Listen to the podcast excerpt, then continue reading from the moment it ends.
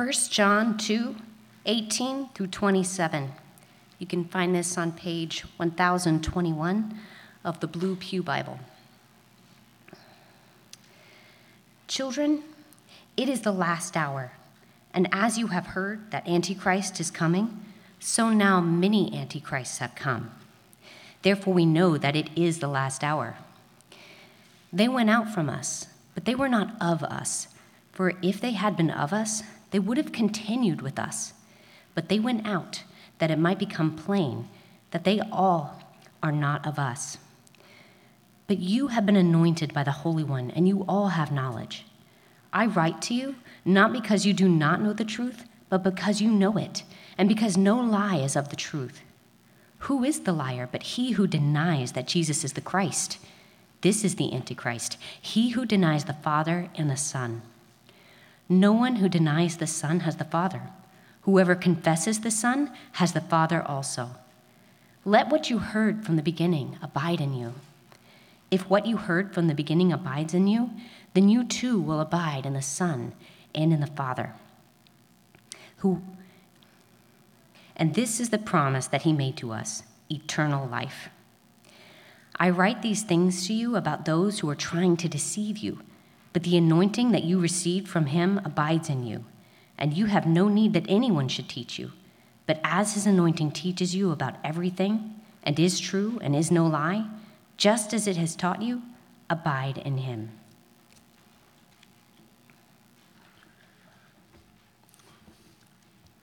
Did you know that you're doing pretty much everything the wrong way? According to the seemingly infinite and often purposeless wisdom of the internet, there is a better way to do all sorts of common tasks. So, one clickbait list offers 27 things that you're messing up every day and offers you a new and better way to live. Common mistakes include the way you wash your hands, not long enough, the frequency with which you shower, too often, how you chill your champagne. You're supposed to add salt to the ice to make it colder faster. But don't make it too cold because that's another mistake some people make. You're not doing it right when it comes to placing items in your refrigerator. Uh, milk and other things that spoil shouldn't be on the door because it's warmer there. And finally, and perhaps most importantly for your personal well being, the manner in which you insert bobby pins in your hair is all wrong. The wavy side goes down, please. Well, we might smile at how inane and exaggerated and hysterical these types of lists can be, but I think the, the fact that these lists are all over the internet probably tells us something about ourselves.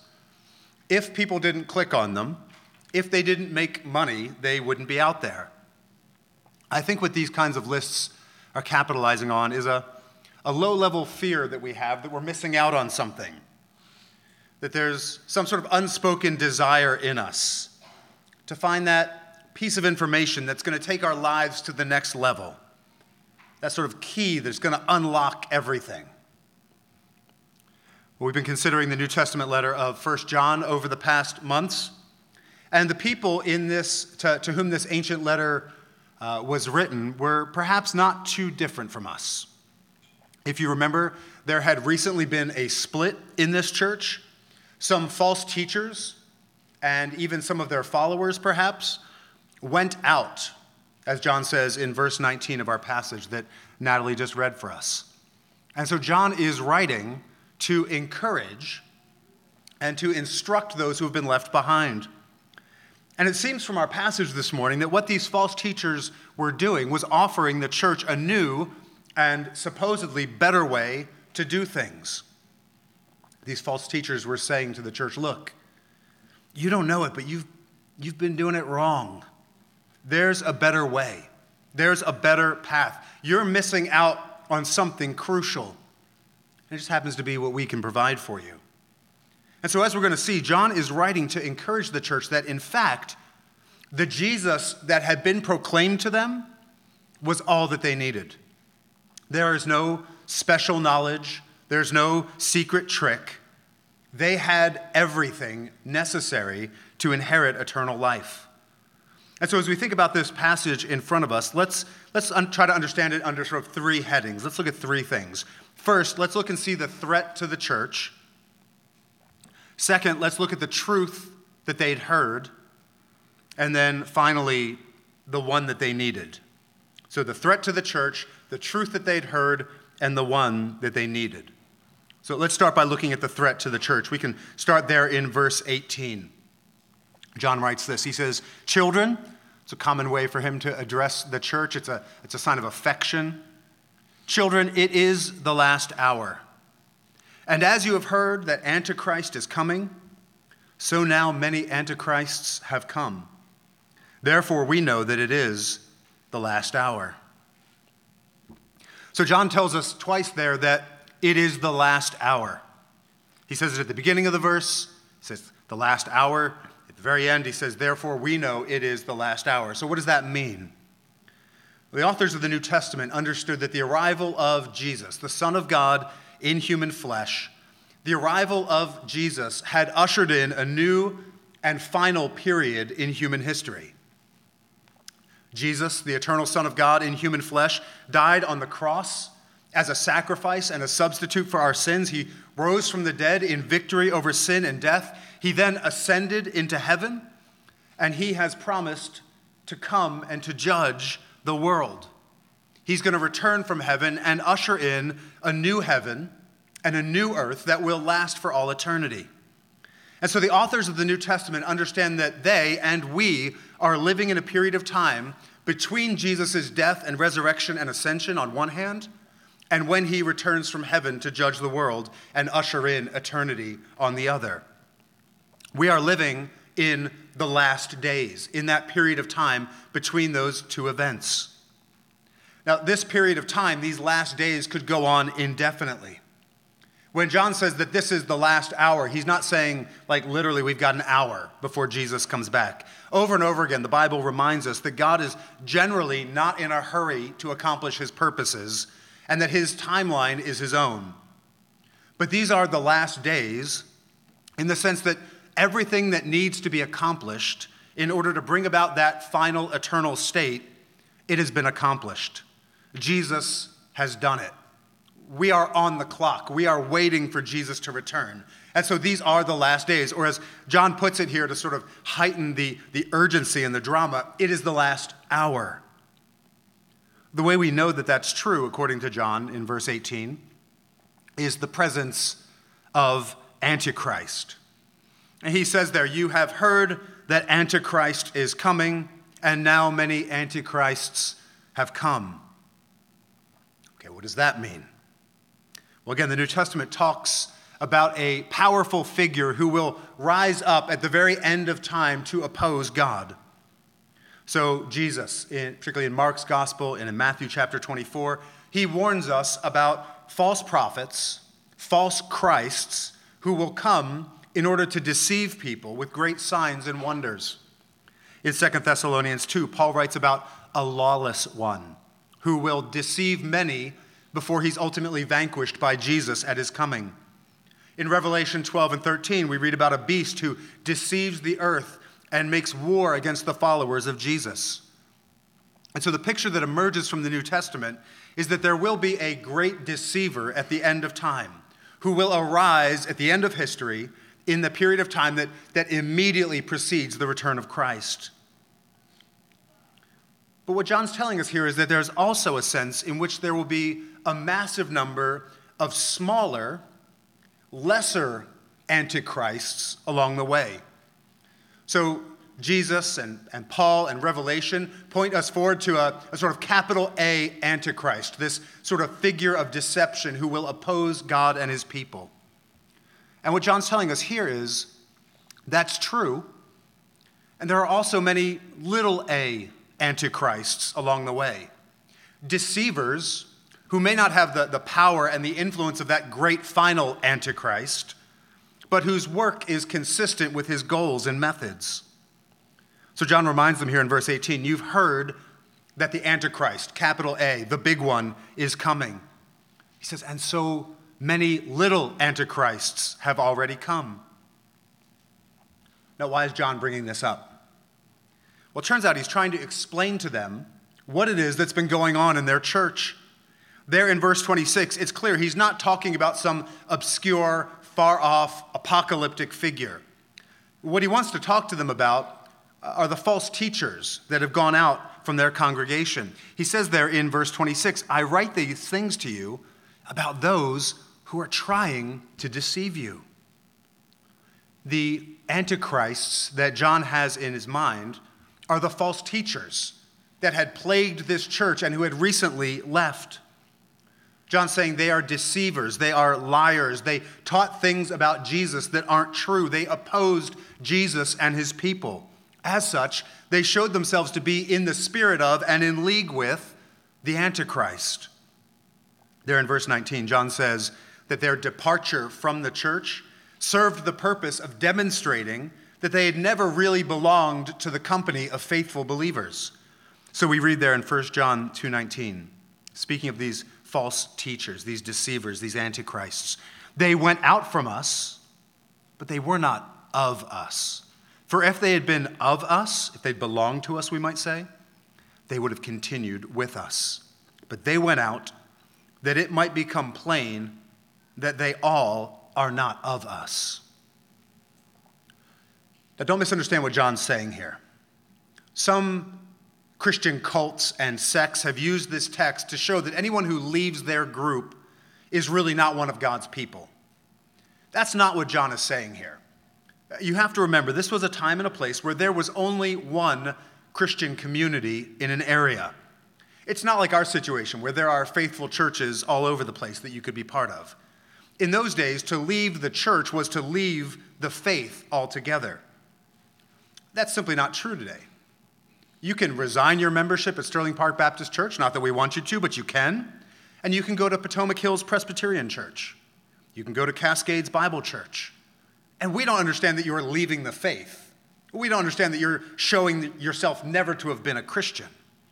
It's not so much that these false teachers left the church, it's that they left the truth, the truth on which the church had been founded. It's the false teachers' departure from sound doctrine that was really the damning evidence of their spiritual shipwreck. He, he says that their leaving served to show that they never really belonged to the church. They'd never really embraced the truth of the gospel. They were never really part of God's people. Now, what exactly was wrong with these teachers? What was the nature of their false doctrine? How were they trying to deceive the church? We've already seen in 1 John some examples that these false teachers, these little antichrists, in chapter 1, verse 6, we see that they walked in the darkness. They claimed to have no sin, uh, John, uh, 1 John 1 8. They failed to keep God's commandments, 1 John 2 4. They hated their brothers and sisters, 1 John 2 11. They loved the world, 1 John 2 15. But here in our passage, we see yet another piece of evidence that stands against them. Look there in verse 22. John says, Who is the liar? But he who denies that Jesus is the Christ. This is the Antichrist, he who denies the Father and the Son. So that's the thing. That's what makes John call these teachers out. It's not just that they don't love and they don't obey, they were actually denying that Jesus is the Christ. Okay, now what exactly does that mean? To deny that Jesus is the Christ. So, Christ is the Greek word that translates the Hebrew word Messiah. Messiah simply means anointed one. So, in ancient times, if you were sort of set up for an important office, you were oftentimes anointed with oil, or oil would be poured over your head. So, if you became king of Israel, if you were appointed as a priest, a prophet, you'd be anointed with oil. So the Messiah is the anointed one. As the Old Testament goes on, it becomes clear that this, this anointed one, this Messiah, was going to be a king in the line of King David. That he was going to be a deliverer, a, a redeemer sent by God to save Israel from their enemies and to restore them to proper worship. And it's clear from the gospel accounts that Jesus came as that Messiah that he is, in the Greek, the Christ. And what we see here is that for John, the idea of Jesus being the Christ is, is tied up with the idea that he is the Son of God. Right? We even saw that in Psalm 2, where, where it talks about the king also being the Son of God. Jesus comes as the king in David's line, who is the eternal Son of God. And John seems to pick up on that idea here at the end of verse 22. To deny that Jesus is the Christ is to deny the Father and the Son. There in verse 23, to deny that Jesus is the Christ is, he says, to deny the Son. John says that's tantamount to denying the Father as well. You can understand why. The Father is the one who sent the Son to save us. God the Father is the one who is well pleased with God the Son. Uh, God the Father is the one who has loved his Son from all eternity. And so to deny the Son, to deny that he is the Christ, to deny that he is the eternal Son of God in human flesh, to fail to give him proper honor and glory, well, it's basically the same thing as denying the Father. And we see there in verse 23, the reverse is true as well. To confess that Jesus is the Christ is to, is to have God the Son and God the Father. So John says there in verse 23 No one who denies the Son has the Father. Whoever confesses the Son has the Father also. Later on in 1 John, we'll see that he talks on one hand about denying that Jesus has come in the flesh. And on the other hand, he talks about believing that Jesus is the Christ and the Son of God. And in 2 John uh, 7, we read this helpful parallel to what John writes here. 2 John 7, he says, For many deceivers have gone out into the world. Okay, that sounds familiar. That's what we're talking about today. Those who do not confess the coming of Jesus Christ in the flesh. Such a one is the deceiver and the antichrist. So when you put all the data together, it's clear that these false teachers had a distorted, a, a low view of Jesus. So it wasn't that they despised him. It wasn't that they wanted to be part of another religion. They promoted Jesus, they quoted Jesus, they claimed to love Jesus and everything that he stood for. But their teaching about who Jesus was failed to give him the glory and the honor that he was due. Their insufficient understanding of Jesus robbed him of the majesty that belongs to him. They weren't confessing that Jesus is the Christ, that he is the Son of God. Now, in contrast to that, listen to the exalted ways that the authors of the New Testament talk about Jesus. I've just chosen three passages out of the many that we could choose from, but just listen to get a sense of how high a view they had of who Jesus is. So in Colossians, the Apostle Paul writes this in Colossians chapter 1, starting in verse 15, speaking of Jesus. He is the image of the invisible God the firstborn of all creation. For by him all things were created in heaven and on earth, visible and invisible, whether thrones or dominions or rulers or authorities, all things were created through him and for him. And he is before all things. And in him all things hold together. And he is the head of the body, the church. He is the beginning the firstborn from the dead, that in everything he might be preeminent. For in him all the fullness of God was pleased to dwell, and through him to reconcile to himself all things, whether on heaven or whether on earth or in heaven, making peace by the blood of his cross. Okay, now add to that what the author of Hebrews says in Hebrews chapter 1, starting in verse 1. Long ago, at many times and in many ways, God spoke to our fathers by the prophets. But in these last days, He has spoken to us by His Son, whom He appointed the heir of all things, through whom also He created the world. He is the radiance of the glory of God and the exact imprint of His nature, and He upholds the universe by the word of His power. And one more in John's Revelation he describes a vision that he has of Jesus. He says this And in the midst of the lampstands, one like a son of man, clothed with a long robe and a golden sash around his chest. The hairs of his head were white like white wool, like snow. His eyes were like a flame of fire. His feet were like burnished bronze refined in a furnace, and his voice was like the roar of many waters. In his right hand he held seven stars. From his mouth came a sharp, two edged sword, and his face was like the sun shining in full strength. When I saw him, I fell at his feet as though dead. But he laid his right hand on me, saying, Fear not, I am the first and the last and the living one.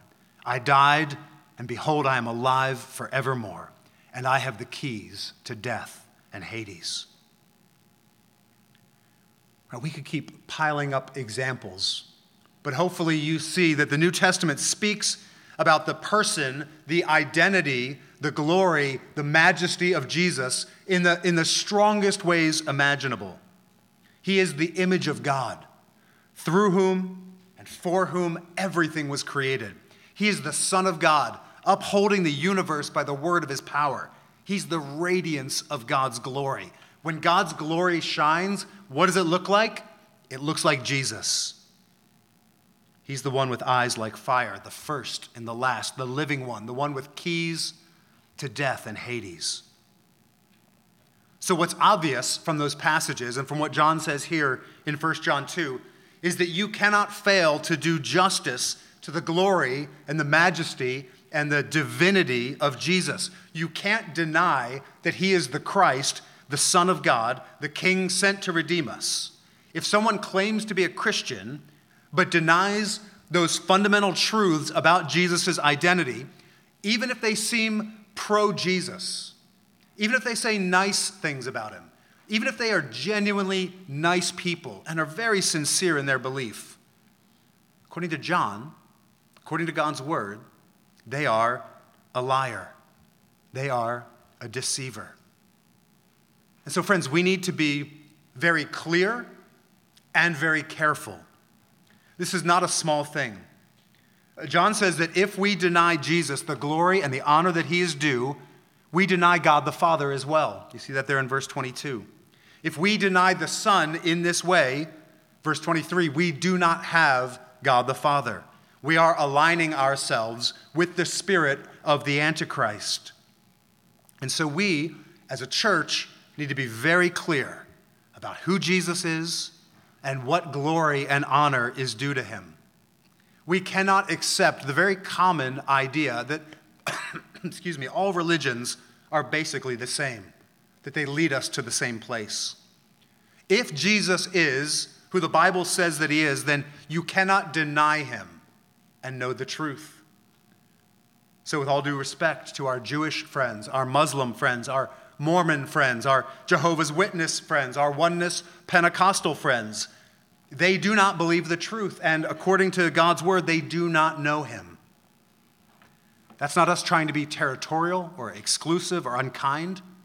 That's simply us trying to hold firmly onto what the Bible says about Jesus. We need to be clear on that point, and that means that we need to be careful. Careful about what teachers we listen to. Not everyone who publishes a book carried in a Christian bookstore, not everyone who speaks at a Christian conference, not everyone you see on the TV or hear on the radio talking about the Bible, not everyone is a reliable guide. The work of Antichrist is seen in anyone who denies the identity of Jesus. John says that person is a liar par excellence. There in verse 22 Who is the liar? But he who denies that Jesus is the Christ. This is the Antichrist who denies the Father and the Son. Okay, so let's move then and consider our second point. That is the truth that the church had heard. So that's the, the danger to the church, these false teachers. Let's move on and see what John says about the truth that they had heard.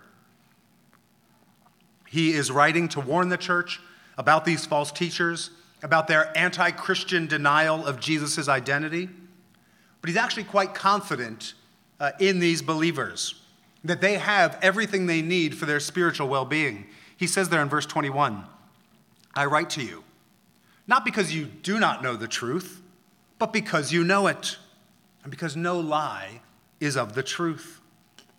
John isn't worried that his readers don't know the truth, that they don't know what he's talking about.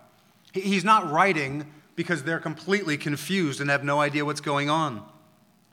They know the truth about Jesus, he says there. And it's in that light that he's instructing them. He is reminding them of what they already know. He's reinforcing something that's already in them. Well, how is that? Why is John confident that they know the truth? look there at the beginning of verse 24. John says, Let what you heard from the beginning abide in you. So that the church has heard something from the beginning. He says it there at the beginning of verse 24. He says it again at the end of verse 24. They are to let what you heard from the beginning abide in you. Okay, so what is it that they heard from the beginning? Well, it's the message that, that was preached to them by John himself. It's the apostolic teaching about Jesus. It's the gospel message, the truth that initially launched them out on their Christian journey, the thing that, that they heard at the beginning. It's the good news that we've been celebrating this morning. It's the message that we celebrated last Sunday. It's the truth that we will keep celebrating, keep remembering, keep repeating, keep rehashing until Jesus comes back. It's the truth that all of us are sinners, rebels against the God who created us, that we've lived for ourselves, we've done what's right in our own eyes, we haven't loved God or worshiped God as He deserves. But God the Father, in His great love for sinners like us, sent God the Son to take on human flesh. Jesus, the Christ, lived a life of perfect obedience to his heavenly Father. He lived the life that you and I should have lived. And in love, he gave up his life on the cross, dying the death that we should have died. There, he took on himself the penalty, the, the punishment that his people deserved for their sins. And he rose from the dead, triumphing over everything that keeps us from living with God forever. And now, this risen and ascended Jesus offers salvation. He offers eternal life, as John says there in verse 25, to anyone who will turn from their sins and put their trust in him. This is the message revealed in God's word. It's the only message that brings your soul forgiveness and eternal life. The Jesus that we see in the Bible is the true Jesus, the only one who can save you. It's the message that this church heard from the beginning. Now, if you're a follower of Jesus, this is the message you heard at the beginning.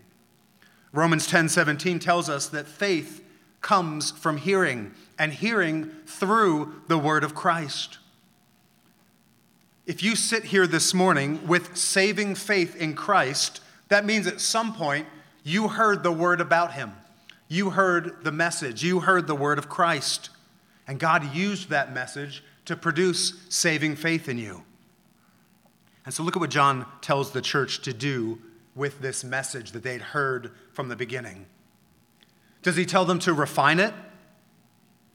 To improve it? To add to it?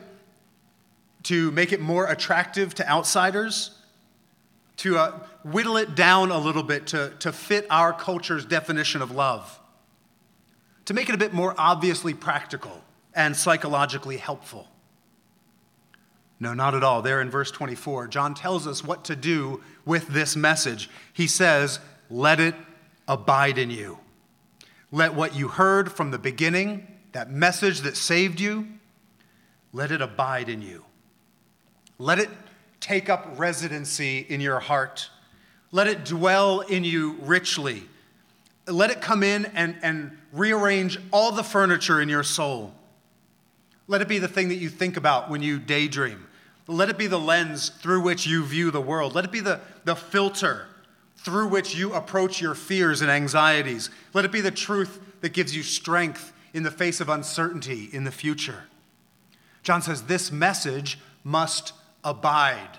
You could, you could translate, maybe we would say, remain in you. It's got to get down deep. And when it does, if it does, John tells us something extraordinary there at the end of verse 24. He, he says there, if what you heard from the beginning abides in you, then you too will abide in the Son and in the Father. When the gospel message, the truth about Jesus the Christ, when it abides in you, when it remains in you, when it lives in you, John says, You abide, you remain, you live in the Son and in the Father. You see what John's saying to the church? He's saying, We preached Christ to you, the real deal, the Son of God, come to save you. And when that message gets down deep in your life, it keeps you in the love of God. It will keep you in communion, in relationship with the Son and with the Father. You will dwell and remain in them. So if you're not a follower of Jesus, if what John is talking about here is not yet true of you, if you have not confessed yet that Jesus is the Christ, the Son of God in human flesh, the Redeemer sent by God to save you, if the message of his death and resurrection to bring about your salvation, if that hasn't taken up residence in your life and recreated you at a spiritual level, then, friend, this is where you begin. You begin with God's word to you, you begin with the Bible. As Paul tells us, faith comes from hearing the word about Jesus the Christ. Faith comes from hearing the word about Jesus who loved us and died for us and rose for us. Friend, we have nothing else to offer you because there's no other message that can save you. There's nothing else that can bring you out of your sin and into a relationship with God. There is no self esteem, there is no self discovery that can make you right with your Creator. So, friend, we would love to read the Bible with you. We would love to help you understand the message that John's readers heard from the beginning. Uh, perhaps you could join the Christianity Explored class that's beginning in a few weeks. Right? That program is based on the idea that we see in this passage that what we need most is to look at God's word and to understand the message of salvation that it carries to us. So if you have questions, if you want to read the Bible, if you want to be part of Christianity Explored, please talk to the person who invited you this morning. Talk to me after the service. Talk to anyone you've seen up here. We would be delighted to help you. And for those of us who have been brought to faith in Jesus through this message, I think the application of this text in our lives is fairly clear. John wants this message to abide in us as individuals and as a church. This message has to percolate down deep it needs to be massaged into every corner, every nook in our soul. And friend, this is a, a burden off your back. You, you don't actually need to do anything else. You're not missing out on anything important. You're not doing it wrong, no matter what the internet says. You don't actually have to go searching for the next thing, the new thing, something else, something better. There is no great insight out there. There is no secret key to a higher life. This is it. Let the message that you heard from the beginning abide in you. You simply need to stay here. Not so much in this room or even in this church, but, but here in the Word of God. Do not be moved from this message that Jesus is the Son of God. He is the Christ sent to die for you and to rise for you so that you might have eternal life. As a congregation, this means we're not, we're committed to not being innovative. We do not want to be creative. Not because we're grumpy or stodgy or stuffy or opposed to things that are new. No, we don't want to be creative or innovative because there is no other message that can save anyone. There is no other message that can bring sinners like us to abide with the Son and in the Father. And that's why we get together every Sunday, morning and evening. This is why we have equipping classes and Bible studies and small groups. This is why we teach the kids week in and week out in the Gospel Project. This is why the preteens and the youths have their classes. This is why you read your Bible during the week. Not because we have something new to say, not because we want to hear something new not because you're going to find something completely different this time, but because we need this word. We need this message of salvation. We need it to abide in us, remain in us, live in us, make its home in us. And that doesn't happen magically. It's something to which we must attend. It's something that requires our most diligent effort and even our sacrifice. There may be other things in your life. Scratch that. I'm sure that there are other things in your life that seem more entertaining, more fun, more immediately restful, more conducive to a home that runs smoothly or a productive work week. But none of those things come with the promise that John mentions there in verse 25. This is the promise that he made to us eternal life. So we've seen the threat to the church, false teachers that denied Jesus' true, full identity.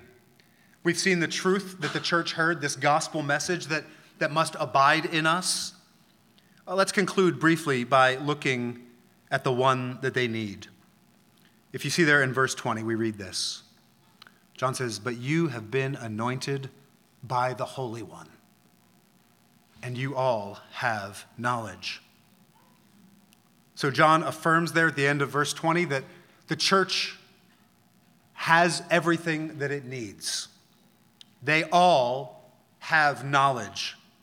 Again, the false teachers seem to have claimed to have obscure, special insight that was going to be the key to a higher spiritual experience. But the truth of the gospel isn't something that can only be grasped by the best and the brightest. It doesn't require an advanced degree or some special program. If you remember back in the Old Testament, in Jeremiah 31, the Lord made a promise to his people, a promise that he was going to inaugurate a new covenant. And in that covenant, all of God's people would know the Lord. And here, John is confident that that's true of the church. He says, You all have knowledge. And the reason why that's true, he says there, is because they've been anointed by the Holy One. Now it's interesting. Jesus is the anointed one, right? That's what the word Messiah means. That's what it means to say Jesus is the Christ. He is the anointed one. But here John says, You've been anointed. That word anointed was most likely a term that the false teachers had adopted for their own purposes. Uh, they seemed to be teaching that there was a special knowledge, a, a special insight that served as a, a spiritual anointing for those who'd been sort of brought in. So here John's turning their language on its head. He's telling the church, You all are anointed, not with some new teaching from a false prophet, but by the Holy One himself. Now, what's he talking about? In John's gospel, the Holy One is used, that phrase, that term, that name is used of Jesus himself. You see that in John 6, verse 69. It's likely that John sees believers as having something, or we should probably say someone, poured out on them by Jesus himself, by the Holy One. But what or, or who is that anointing?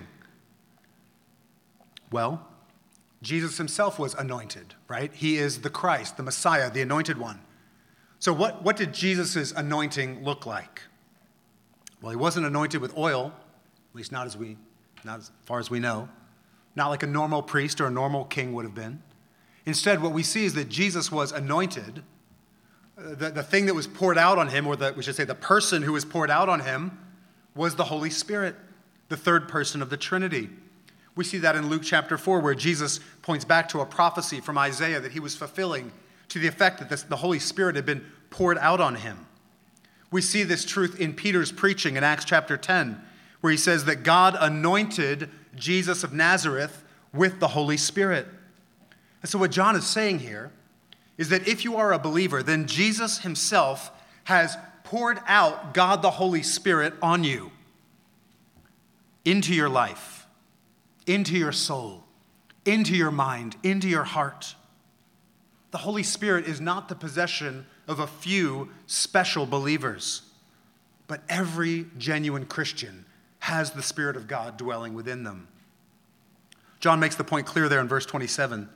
He says, But the anointing that you received from him abides in you, and you have no need that anyone should teach you. But as his anointing teaches you about everything and is true, and is no lie, just as it is taught you, abide in him. John says, You've been anointed, you've been smeared, you've been rubbed, you've been soaked with an anointing that you received from Jesus himself. And that anointing is the Holy Spirit, the one that Jesus promised would teach us and bring to, to mind all truth and all knowledge. And so he says, as a result, you have no need for anyone to teach you. He says, the Spirit abiding in you, living in you, teaches you the truth about everything. John says, you're not lacking in anything because you have the Holy Spirit. Now, don't misunderstand. The presence of the Holy Spirit in your life doesn't mean that you know everything. It doesn't mean that you have nothing to learn. It doesn't mean that no one outside of you can inform you of anything because you're just going to sit back and wait for the Spirit to directly reveal truth to you. That's obviously not what John's saying. After all, he's writing a letter to them, trying to instruct them and teach them. He's trying to correct them in some ways. And part of the work that the Holy Spirit does, according to Ephesians chapter 4, is to give some people in the church the gift of teaching so that the church can be instructed and edified and built up. Instead, what John is saying here is that you don't need to be taught. You don't, you don't need something else. You don't need some innovative, new, special teaching like the kind the false prophets were selling. You don't need more information about Jesus, the Christ, the Son of God. You have everything you need. You've, you've heard the word from the beginning, it abides in you, and you've been anointed with the Holy Spirit. Can you see the connection between the Spirit of God and the, the Word of God that He's inspired? God's Spirit normally works to change us and shape us and give us spiritual life through His Word. The Bible is a bit like kindling. When we read it, when we listen to it, when we hear it preached, when we let it abide in us, it's like we're building a massive campfire. We are, we are stacking up kindling, we are, we are stacking up fuel around our hearts. The Holy Spirit is the one who comes and sets it ablaze.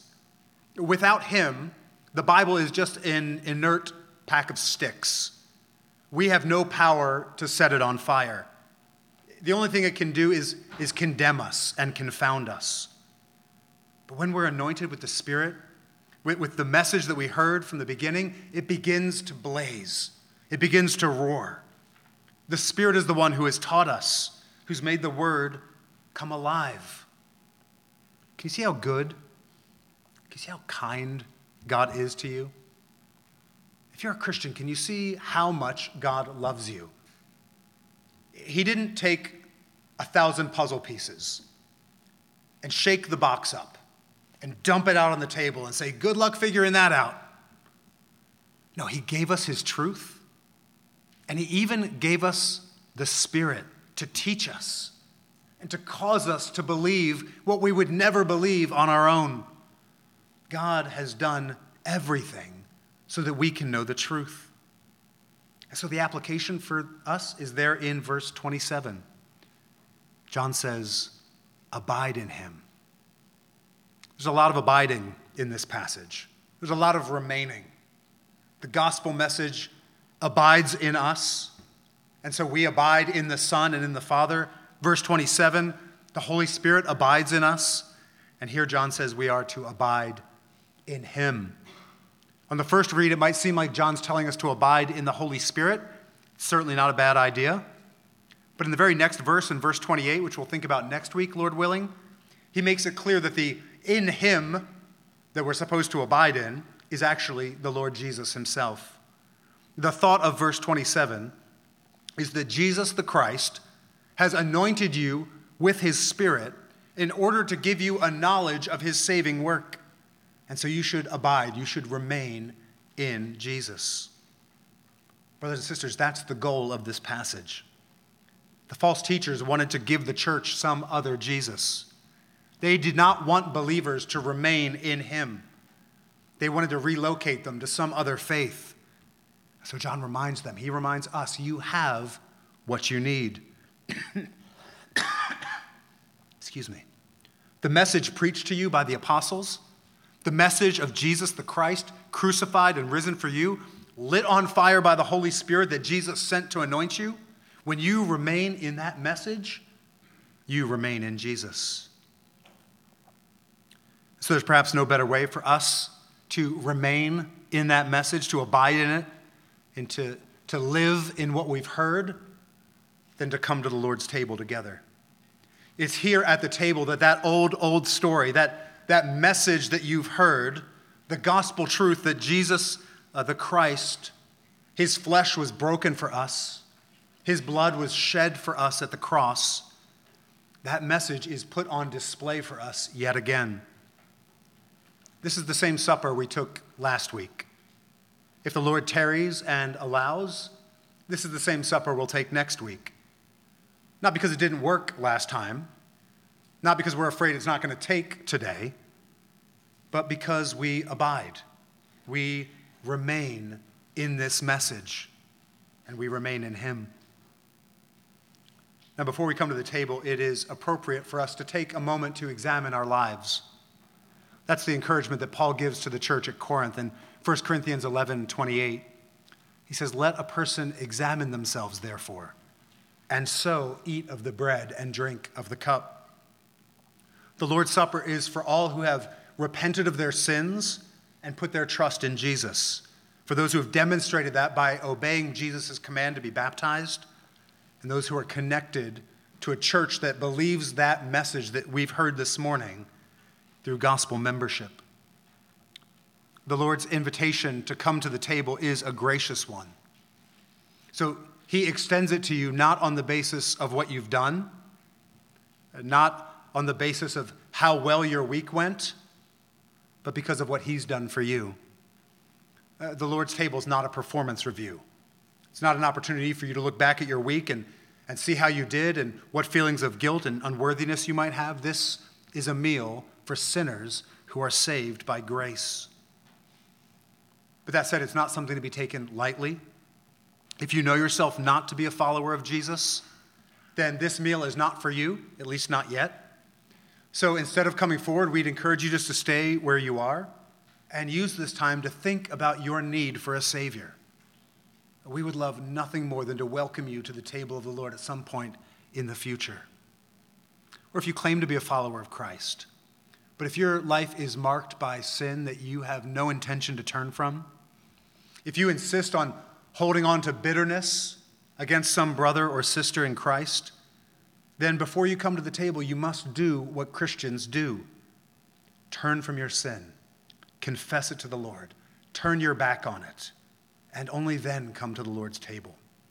This is a meal for repentant sinners. So, what we'll do is take a moment to silently confess our sins to the Lord. And then I'll lead us in a corporate confession of sin. And then we'll sing and we will celebrate the Lord's Supper together. Let's pray.